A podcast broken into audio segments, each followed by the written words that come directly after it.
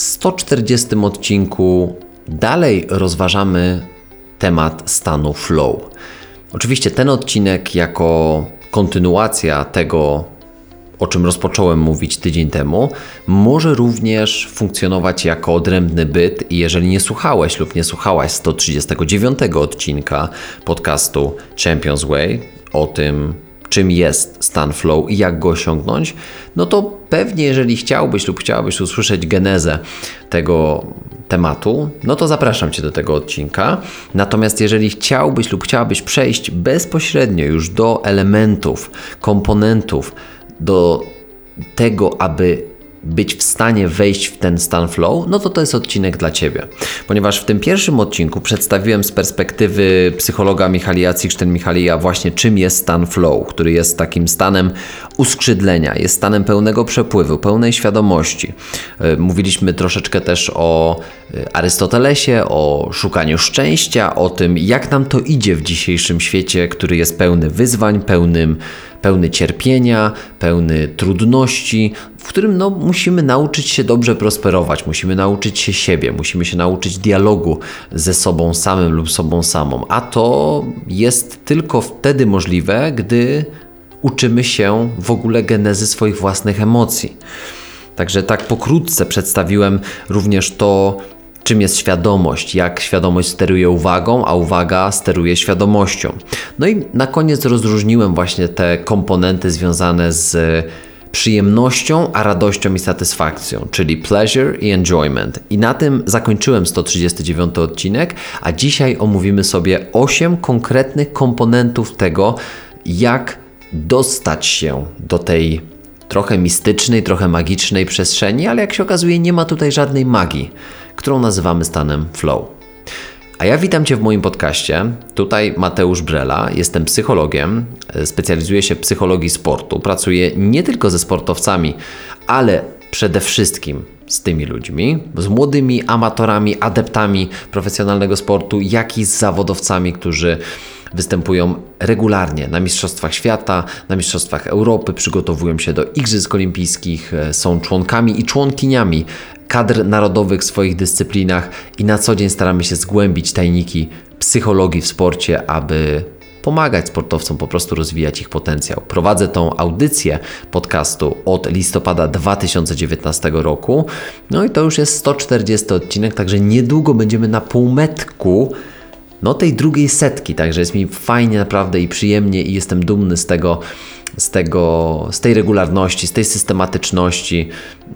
I ktoś ostatnio pochwalił mnie i pochwalił właśnie tą moją wytrwałość w nagrywaniu. I to jest takie miłe, kiedy ktoś to docenia, bo naprawdę to jest niełatwy kawałek, kawałek chleba do, do zgryzienia, nie, nie, niełatwy i nie taki prosty y, orzech do zgryzienia, powinienem był powiedzieć. Takie wymyślone jakieś sobie powiedzonko zrobiłem, ale wiesz o co mi chodzi. Więc tym bardziej jest mi miło, kiedy słyszę takie, takie dobre słowa. Ten odcinek oczywiście powstaje również dzięki osobom, które wsparły mnie i postawiły mi wirtualną kawę. Ty również możesz to zrobić, wchodząc na stronkę Buy Coffee 2.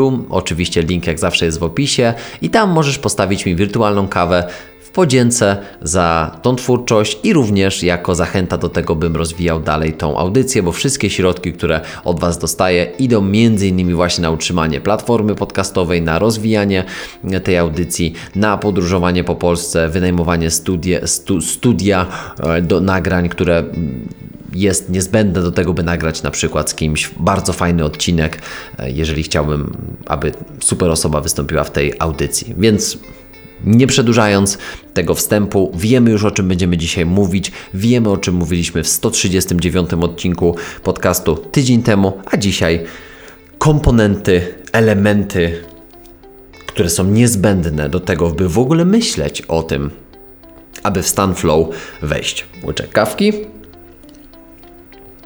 i działamy dalej. Możemy zaczynać. Ten odcinek zawiera promocję produktów firmy Health Labs Care, która jest jednym z patronów tego podcastu.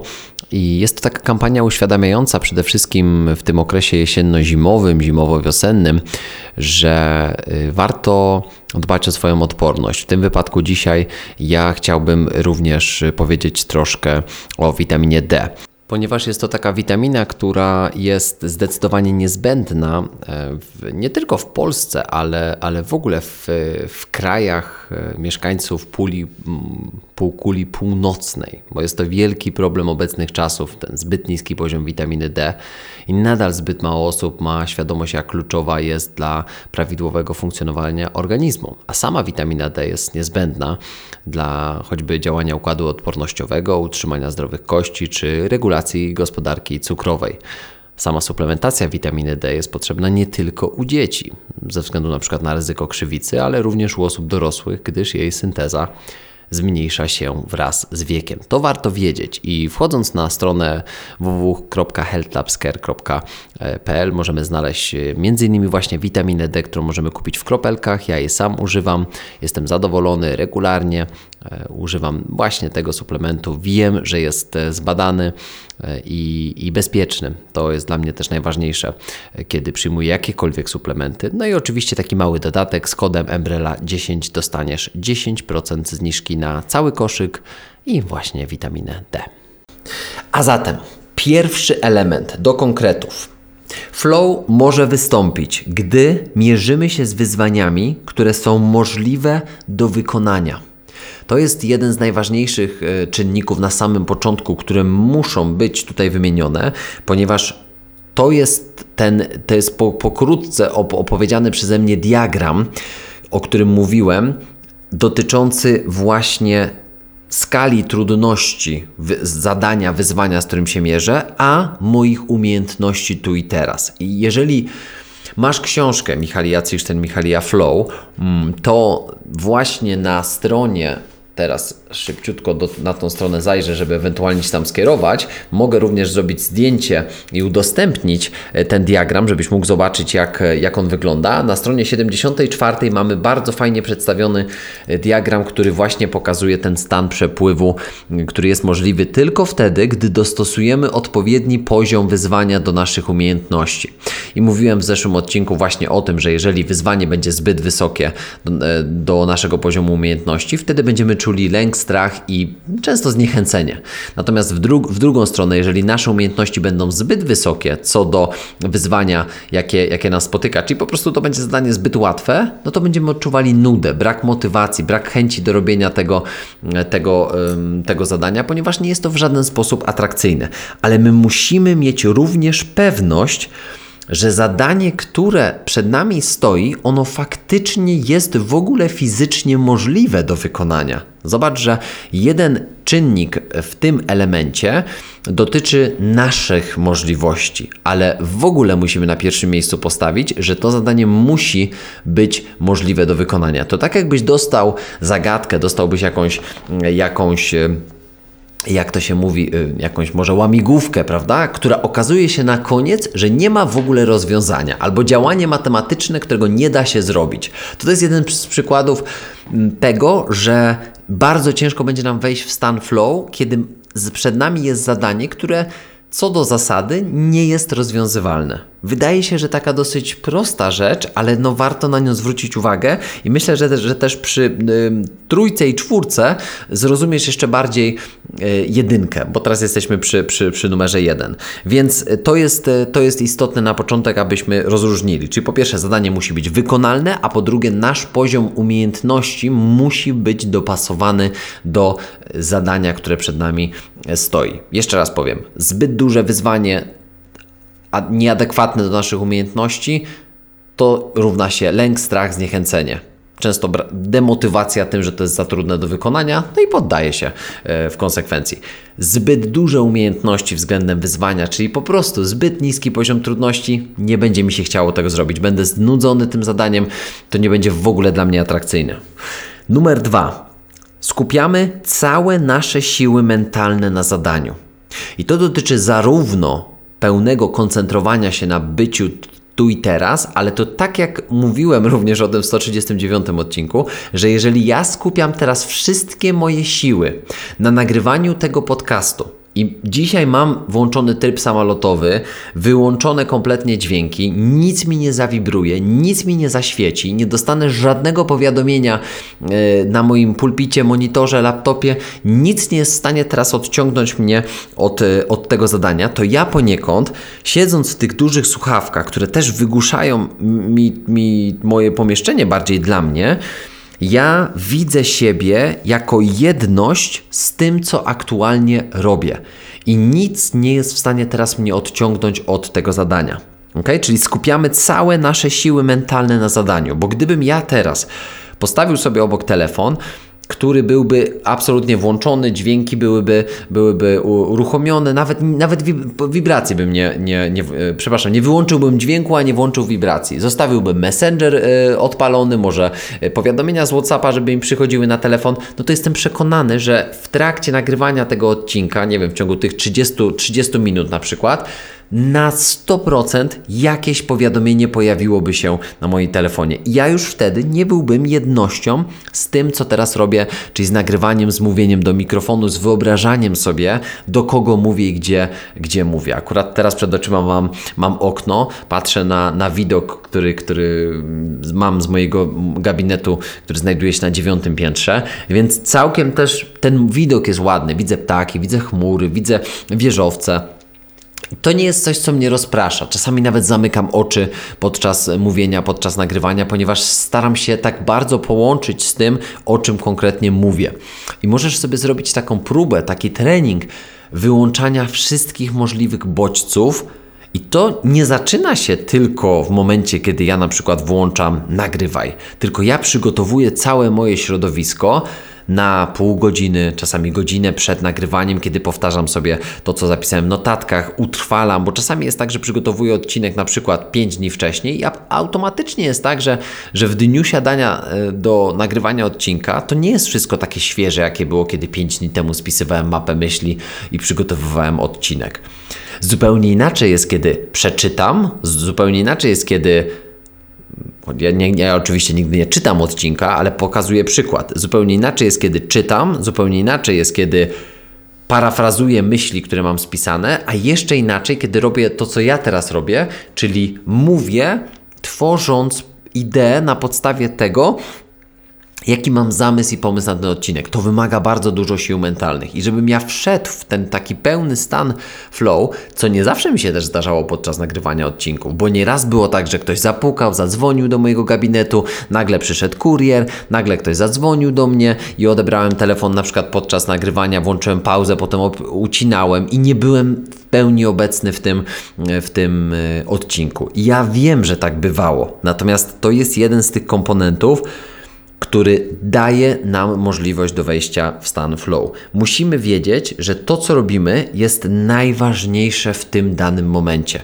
Dlatego ja na przykład często bywało tak, że przekładałem nagrywanie odcinka podcastu, kiedy na przykład nie czułem pełnego spokoju ducha, kiedy nie miałem pewności, że jakieś myśli mnie nie rozproszą, bo bywało tak, że na przykład byłem w procesie robienia czegoś innego i przez to i przez to na przykład nie byłem w stanie do końca zaangażować się w odcinek, w jakim byłem, a było to spowodowane głównie tym, że w mojej głowie jeszcze się kotłowały jakieś pomysły z tego, co robiłem poprzednio. A miałem plan działania, ale nie, nie, nie zakończyłem mentalnie tamtego poprzedniego zadania. I nagrywanie odcinka w tym momencie nie było czymś dobrym, bo ja nie byłem w stanie odizolować tego wszystkiego, co się tam działo. Dlatego bardzo często bywa tak, że nagrywam podcast w warunkach spokojnych. Nagrywam podcast w warunkach takich, których wiem, że nic mnie nie rozproszy, nie goni mnie czas, nie mam za chwilę przychodzącego sportowca na przykład do mojego gabinetu, czy nie mam za chwilę łączenia na Google Meet z jakąś moją zawodniczką, bo to ogranicza. Kiedy nie mam ograniczeń, mogę się w pełni oddać temu, co się dzieje tu i teraz w danej chwili. Numer 3. Muszę mieć jasne, przejrzyste cele oraz numer 4, to też będzie kontynuacja tego, omówię to razem.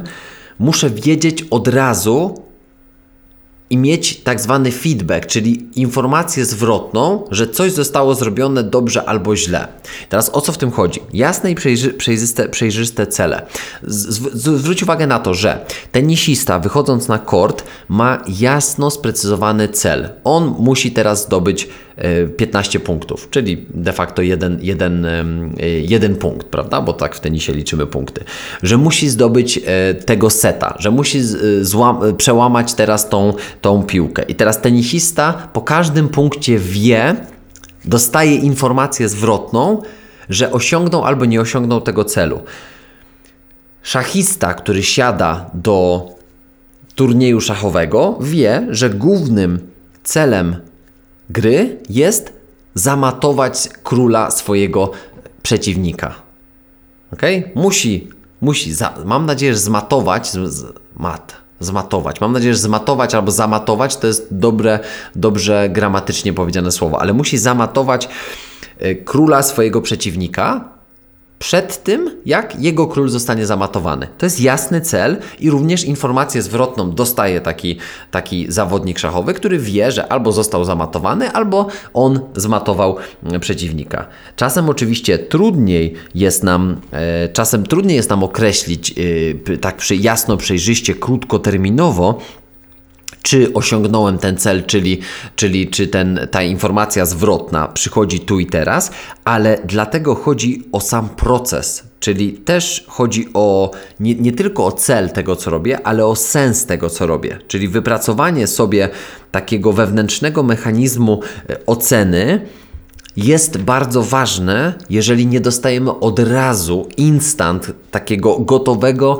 feedbacku, czyli informacji zwrotnej. Bo tak jak powiedziałem, szachista na turnieju dostaje feedback od razu, bo on wie, czy popełnił błąd, czy źle przeczytał ruchy, czy wygrał, czy przegrał. To samo tenisista, to samo piłkarz nożny, to samo piłkarz siatkowy, to samo piłkarz ręczny. Feedback jest ciągły w tego, w tego typu działaniu. Jeżeli robimy coś, angażujemy się w coś, co na przykład ma cele procesowe, które prowadzą do celu wynikowego, no to oczywiście cele procesowe to, są tą informacją zwrotną. Ale i tutaj poda, poda, podałem w, sam sobie swój przykład, dlatego że ja nagrywam ten podcast. I teraz, jak ja wiem, czy zrealizowałem cel nagrywając ten odcinek podcastu? Jak ja wiem, że 140 odcinek podcastu jest sukcesem? I teraz to może być oczywiście też pułapka, dlatego że ja po pierwsze opieram przede wszystkim nagrywanie odcinków na tym, czy ja czuję i tą wewnętrzną satysfakcję i, i widzę, że to, co nagrywam, o czym nagrywam, jest wartościowe, potrzebne a to jest z kolei związane z na przykład liczbą odsłuchań, z komentarzami, ocenami, jakie wystawiacie. Tak a propos, wiem, że może takie wtrącenie teraz na chwilę przerwanie tematu, ale jeżeli słuchasz tego odcinka, słuchasz tej audycji, a jeszcze nie udało Ci się ocenić, nie wystawiłeś mi adekwatnej liczby gwiazdek do, co, do, co do jakości tego, e, tego podcastu, to bardzo bym Cię o to prosił, bo to naprawdę jest dla mnie ważne, bo to pozycjonuje e, audycję która później jest odsłuchiwana przez e, więcej lub mniej osób. Więc jeżeli jesteś w stanie dosłownie na 2-3 sekundy przerwać, może teraz, a może po zakończeniu, gdziekolwiek tego słuchasz, na Spotify, na Apple'u, gdziekolwiek jesteś i po prostu wystawić mi adekwatną liczbę gwiazdek. Jeżeli masz chwilę, możesz napisać dwa zdania komentarza. Będę Ci bardzo wdzięczny. I teraz to jest jeden oczywiście z sygnałów i ze wskazówek, które mnie pokazują, że moja praca jest wartościowa. Ale to nie jest do końca aż tak mierzalne, no bo być może na przykład dany odcinek, dany temat po prostu nie zainteresował e, tym razem jakiejś, jakiejś rzeszy osób. I to też jest ok, bo ja po to nagrywam ten, ten e, podcast w różnym stylu. Rozmawiam z różnymi gośćmi o różnych tematach, żeby każdy znalazł swój kawałek podłogi. Natomiast Oczywiście, łatwo też jest wpaść w taki samozachwyt, ale łatwo też jest wpaść w samokrytykę, czyli ciągle coś źle, ciągle coś niewystarczająco, ciągle coś niedokładnie, ciągle, ciągle coś mogłoby być lepiej. I oczywiście to jest też dobre podejście, bo to sprawia, że jesteśmy czujni. Ale na przykład moja praca jako psychologa często nie jest tak mierzalna, na przykład jak praca trenera przygotowania motorycznego albo trenera klubowego, którego się rozlicza, nie oszukujmy się, ale po wynikach. Jeżeli wyniki są dobre, satysfakcjonujące, lepsze, no to wtedy oceniamy tą pracę jako sukces. Praca psychologiczna często nie ma takiej mierzalności. No i teraz ja muszę sam tworzyć swój wewnętrzny system oceniania, żeby utrzymywać wysoki poziom nie tylko koncentracji, uwagi, ale też właśnie tej takiej takiej motywacji, takiego poczucia, że to, co robię, jest ważne, potrzebne, bo to w konsekwencji pomaga mi czerpać radość i satysfakcję z tego, co robię, nawet kiedy praca jest trudna. A to, jako jeden z kolejnych podpunktów, czyli ta ocena zwrotna, ten czwarty punkt, pomaga mi bardziej angażować się w proces, co jest jednym z elementów skuteczniejszego wchodzenia w stan flow. Punkt piąty. Koncentracja na zadaniu, odcinając troski dnia codziennego. I to się, to się różni od y, drugiego elementu, gdzie skupiam całe y, siły mentalne na zadaniu, bo to jest takie fizyczne odcinanie bodźców i, i jak najbardziej koncentrowanie się na byciu w tu i teraz. Natomiast koncentracja na zadaniu w, i odcinanie trosk życia codziennego to jest poniekąd takie jeszcze, to jest taki kolejny level, kolejny poziom blendowania siebie z zadaniem, które w danej chwili wykonuję. To jest odcinanie życia codziennego, to jest pozwalanie sobie na totalne pochłonięcie. I teraz zobacz, że 139 odcinku, w poprzednim odcinku, mówiłem o tym, że stan optymalnego przepływu, stan optymalnego szczęścia tej koncentracji musi być połączony z tym, co się dzieje u nas w codzienności. Bo jeżeli ja będę nieszczęśliwym człowiekiem na co dzień prywatnie, to ja zawodowo nie będę w stanie wejść w stan flow. To jest bardzo ważne. Bo musisz zdać sobie sprawę z tego, że jeżeli układamy życie sportowca, to musimy ułożyć Twoją codzienność, musimy ją Czasami trzeba rozpieprzyć tą codzienność, czasami ją trzeba zburzyć, żeby ją zbudować na nowo. Ale jednym z kluczowych elementów jest nauczenie się tego, żeby momentami naprawdę być samolubnym, bo ja wiem, że codzienność nas nie rozpieszcza. Ja miałem chwile, miałem momenty, w których Naprawdę byłem w stanie odciąć się od najgorszych rzeczy, które działy się w moim życiu, a czasami były to naprawdę trudne tematy. I teraz ja byłem w stanie to zrobić tylko dlatego, że ja wiedziałem, że ja muszę zblendować się właśnie z tym zadaniem. Ja wiedziałem, że muszę skoncentrować się na, na, na przykład na meczu czy na treningu, odcinając troski dnia codziennego, robiąc to samolubnie. Ale miałem też takie momenty, kiedy działo się coś takiego w moim życiu codziennym, czego nie dało się odciąć. Ja co parę minut, na przykład grając w meczu, myślałem o na przykład ważnej dla mnie osobie, która w tym momencie być może doświadczała jakiegoś cierpienia. I to było naprawdę trudne. Nie miałem w ogóle szansy, żeby w pełni skoncentrować się na meczu. Próbowałem robić co mogłem. Później rozmawiałem z trenerem, pamiętam, że trener mi wtedy powiedział, nie widać było po tobie, wiadomo, jakby teraz już rozumiem, może dlaczego ten mecz taki był dla ciebie trochę, trochę no może nie jak każdy, ale nie widać było po tobie tego, no ale to też jest naucze, nauczenie po prostu przez doświadczenie. Ale ważne jest to, żebyśmy my zdawali sobie sprawę. To jest na pierwszym miejscu w ogóle, zanim my się zastanowimy, co robić z tym, tym punktem, w ogóle co robić z, z stanem flow, jak w niego wchodzić, to Twoja codzienność ma wpływ i ma znaczenie. Dlatego tak ważne jest to, żeby myśląc o stanie flow, nie myśleć tylko o stanie przepływu i uskrzydlenia, kiedy jesteś na meczu, na treningu, na zawodach, na Mistrzostwach Świata, tylko w procesie musisz myśleć o tym, żeby dążyć mentalnie, fizycznie do zbudowania takiego życia, które będzie ci pozwalało doświadczać po prostu prawdziwego szczęścia w nim.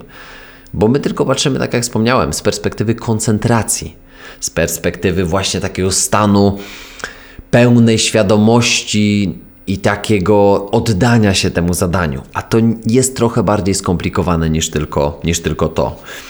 Punkt szósty, bardzo ciekawy, to jest jeden chyba z moich ulubionych tutaj elementów tego, e, tego, tych ośmiu punktów, tych komponentów, bo to jest tak zwany paradoks poczucia kontroli. I o co tutaj chodzi? Chodzi o to, że sportowcy, którzy relacjonują momenty, w których mają pełne poczucie kontroli, mówią coś takiego, że mam czuję, że mam cały świat u swoich stóp. Co jest oczywiście głębokim uproszczeniem i przenośnią, wy, wynikającą z takiego poczucia właśnie pełnego połączenia się z daną, z daną czynnością, z danym zadaniem. Natomiast stworzenie świata, bo to jest, bo to, bo to jest taki, taki, ten paradoks tej kontroli polega na tym, że Musisz stworzyć świat, w którym wszystko jest możliwe. To bardzo często jest widoczne w takich sportach, na przykład jak hmm, jeździectwo, hmm, saneczkarstwo, czyli takie sporty, w których jest, wszystko dzieje się bardzo szybko, niebezpiecznie, łyżwiarstwo figurowe. Bo to jest tak, że, że ty musisz sobie wyobrazić, to tylko są przykłady, ale musisz sobie wyobrazić w swoim życiu, w swoim własnym sporcie, że wszystko jest możliwe, że nie ma ograniczeń, że nic nie może cię zatrzymać w próbie na przykład stworzenia pra prawdziwego arcydzieła z najbliższego meczu, turnieju, zawodów. A to może się wydarzyć tylko wtedy, kiedy Twoje umiejętności są na bardzo wysokim poziomie. Bo jeżeli Ty nie wierzysz w swój poziom umiejętności, no to oczywiście nie jest możliwe ćwiczenie kontroli, wzmacnianie tego mięśnia poczucia kontroli, jeżeli ty tej kontroli faktycznie nie masz na przykład nad swoim ciałem. Więc na pierwszym miejscu my w, oczywiście w ogóle musimy mieć zautomatyzowane i w pełni zoptymalizowane nasze, nasze umiejętności. I to jest, dlatego to jest szósty punkt, a nie pierwszy, prawda? Bo najpierw musimy odhaczyć tamte poprzednie, czyli musimy dopasować w ogóle poziom wyzwania do naszego poziomu umiejętności. Natomiast nie jest możliwym ćwiczenie kontroli, jeśli usilnie będę chciał ją mieć. I tutaj wchodzi ten paradoks, ponieważ jeżeli w pełni poczujesz, że ty naprawdę kontrolujesz sytuację, masz 100% wpływu na to, co się dzieje, to możesz puścić kontrolę to możesz jakby się oddać temu, co robisz. I tylko wtedy możliwe jest wejście w taki pełny stan oddania się temu zadaniu. Czyli im bardziej się spinasz, im bardziej chcesz tą kontrolę mieć, tym mniej tą kontrolę de facto masz. Im bardziej pozwalasz się oddać tej kontroli, ale mając na uwadze to, że wszystko jest możliwe, no to wtedy masz takie poczucie, że, że właśnie ta, ta, ta kontrola jest czymś, co no jest takim paradoksalnym elementem tego stanu flow, bo niby ją masz, ale tak, tak naprawdę ty ją oddajesz. Co sprowadza nas do punktu siódmego, czyli pełne zatracenie się w zadaniu. I to wynika z absolutnie pełnej łączności ze swoim ciałem. Nie ma tutaj magii, to jest absolutnie pełne połączenie treningu, godzin wylanego potu, czasami krwi, pełnego poświęceń, odpowiedzialnego trenowania i przygotowywania się na co dzień do tego, co jest dla Ciebie najważniejsze. To jest oczywiście trudno zrobić, bo codzienność temu nie sprzyja, bo wiele rzeczy, wiele elementów osłabia nasi, nasze siły zewnętrzne. E, przepraszam, wewnętrzne. Wiele elementów zewnętrznych osłabia nasze siły wewnętrzne. Naszym zadaniem, naszym celem jest, tak jak wcześniej powiedziałem, odcinanie tych bodźców, odcinanie tych elementów, jak najbardziej skupiając się na najważniejszych elementach, które pozwalają nam w 100% skupić się na zadaniu. Wspólny mianownik wszystkich tych umiejętności, absolutnie wszystkich ośmiu, to jest radość z tego, co robię i poczucie, że mnie to rozwija. Czyli czynności, które mnie nie rozwijają, które nie dają mi tego czegoś więcej, tej radości, tego poczucia spełnienia, tego poczucia szczęścia, nie będą również pozwalały ci zatracić się w tym zadaniu, zblendować się w pełni z tym, co robisz, zapomnieć o rzeczywistości, odciąć wszystkie fizyczne, jak i mentalne bodźce, które mogą ci przeszkadzać w tym tu i teraz. Jest jeszcze jeden negatywny skutek i taki negatywny element związany z, z tą kontrolą i z tym stanem flow i tym w pełni takim zblendowaniem się z czymś, o czym powiem na końcu, bo to jest w ogóle taka dosyć ciekawa i kontrowersyjna historia, ale to pod, podsumuję później wszystkie osiem właśnie w taki, w taki sposób, gdzie powiem, ok, to nie jest takie oczywiście cudowne, każda róża ma kolce.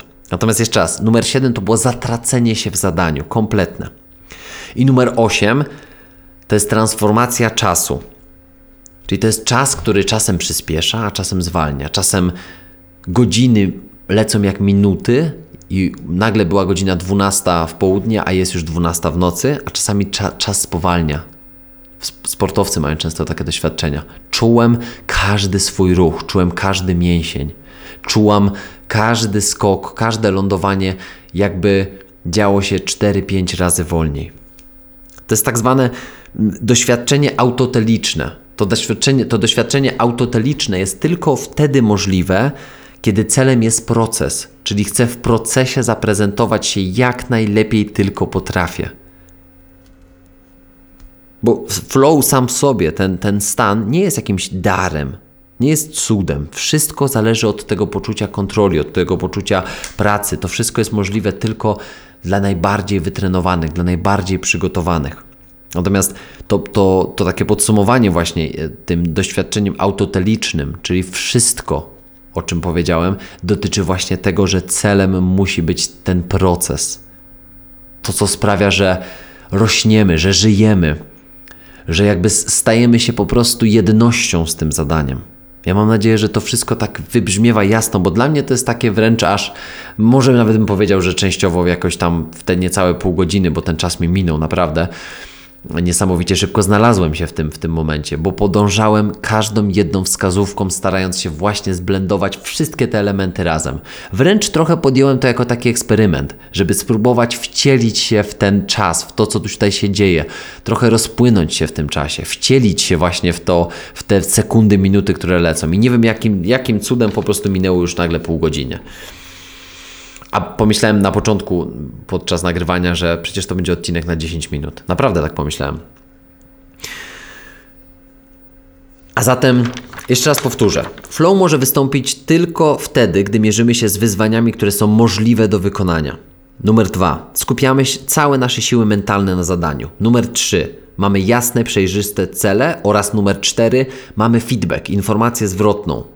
Numer 5. Koncentracja na zadaniu, odcinając troski dnia codziennego. Numer 6. Paradoks poczucia kontroli. Numer 7. Zatracenie się w tym zadaniu. Numer 8. Transformacja czasu, czyli to doświadczenie autoteliczne. Teraz powiedziałem, że podsumuję jeszcze jeden element, jedną rzecz dotyczącą negatywnych skutków kontroli, dlatego że była historia właśnie, Michali Cyszten Michali e, opisał taką, taką e, niesamowicie ciekawą historię człowieka, który stał się tak zaangażowany w, w szachy. Ja nawet tutaj chciałbym znaleźć nazwisko. E, to jest e, e, Wla, Władimir Nabokow. The Luchin Defense. Chwilkę, bo tutaj żebym... Okej, okay, Lucin to jest, to jest ten szachista, o którym tutaj mowa, jest taka krótka historia. I on tak bardzo zblendował się i tak bardzo szachy zaczęły kontrolować jego życie, że zaczął używać na przykład obrony Lucina, to taka jego, jego sztandarowa, sztandarowa obrona w szachach, w życiu codziennym. Zaczął używać tego do związków, zaczął używać tego, kiedy miał kłopoty, zaczął używać tego w związku ze swoją żoną. I nagle okazało się, że stał się osobą, która była kompletnie zależna od kontroli w grze, jaką była, jakie były szachy. I okazało się, że on nie potrafił już w żaden inny sposób funkcjonować w tej rzeczywistości, przez to, że tak bardzo zblendował się z tą rzeczywistością i nie potrafił wrócić z niej. Więc jak najbardziej to jest tak, że że my chcemy w ten stan flow się zagłębiać, ale jeżeli wręcz giniemy w nim i nie ma potem dla nas powrotu z tej otchłani, tego zaangażowania, kontroli, zatracenia się, to może również być destrukcyjne w naszym życiu. W naszym życiu. Dlatego najważniejsze jest to, aby pamiętać o tym, że zadanie, którego się uczymy, musi być czymś, z czego czerpiemy radość, co nas rozwija, co jest dla nas wyzwaniem, ale nie możemy sprawiać, że to staje się naszym całym życiem i bez opamiętania stanie, staje się poniekąd też naszą pułapką, w którą wpadamy. Pułapką myślenia, pułapką działania, pułapką ciągłego robienia, pułapką poniekąd i wie, więźniem, bo wtedy stajemy się poniekąd takim. Jesteśmy więźniem własnego więzienia. Czyli zarazem jesteśmy również strażnikiem tego własnego więzienia i tego własnego więźnia, a tego byśmy nie chcieli. Ale mam nadzieję, że ten temat i stan flow stał się dla Ciebie teraz czymś nieco innym po tych dwóch odcinkach. I że właśnie w taki sposób weszliśmy sobie w piątą dziesiątkę tej drugiej setki. Za chwilkę będziemy się zbliżali, zbliżali, rozpoczynamy właśnie tą akcję do 50, do 150 odcinka podcastu Champions Way. A mnie nie, jest niezmiernie miło, że po raz kolejny ze mną byłeś lub byłaś. I życzę Ci dobrego dnia, dobrego popołudnia, być może dobrego poranka, dobrego weekendu, gdziekolwiek jesteś, gdziekolwiek tego słuchasz. Cześć.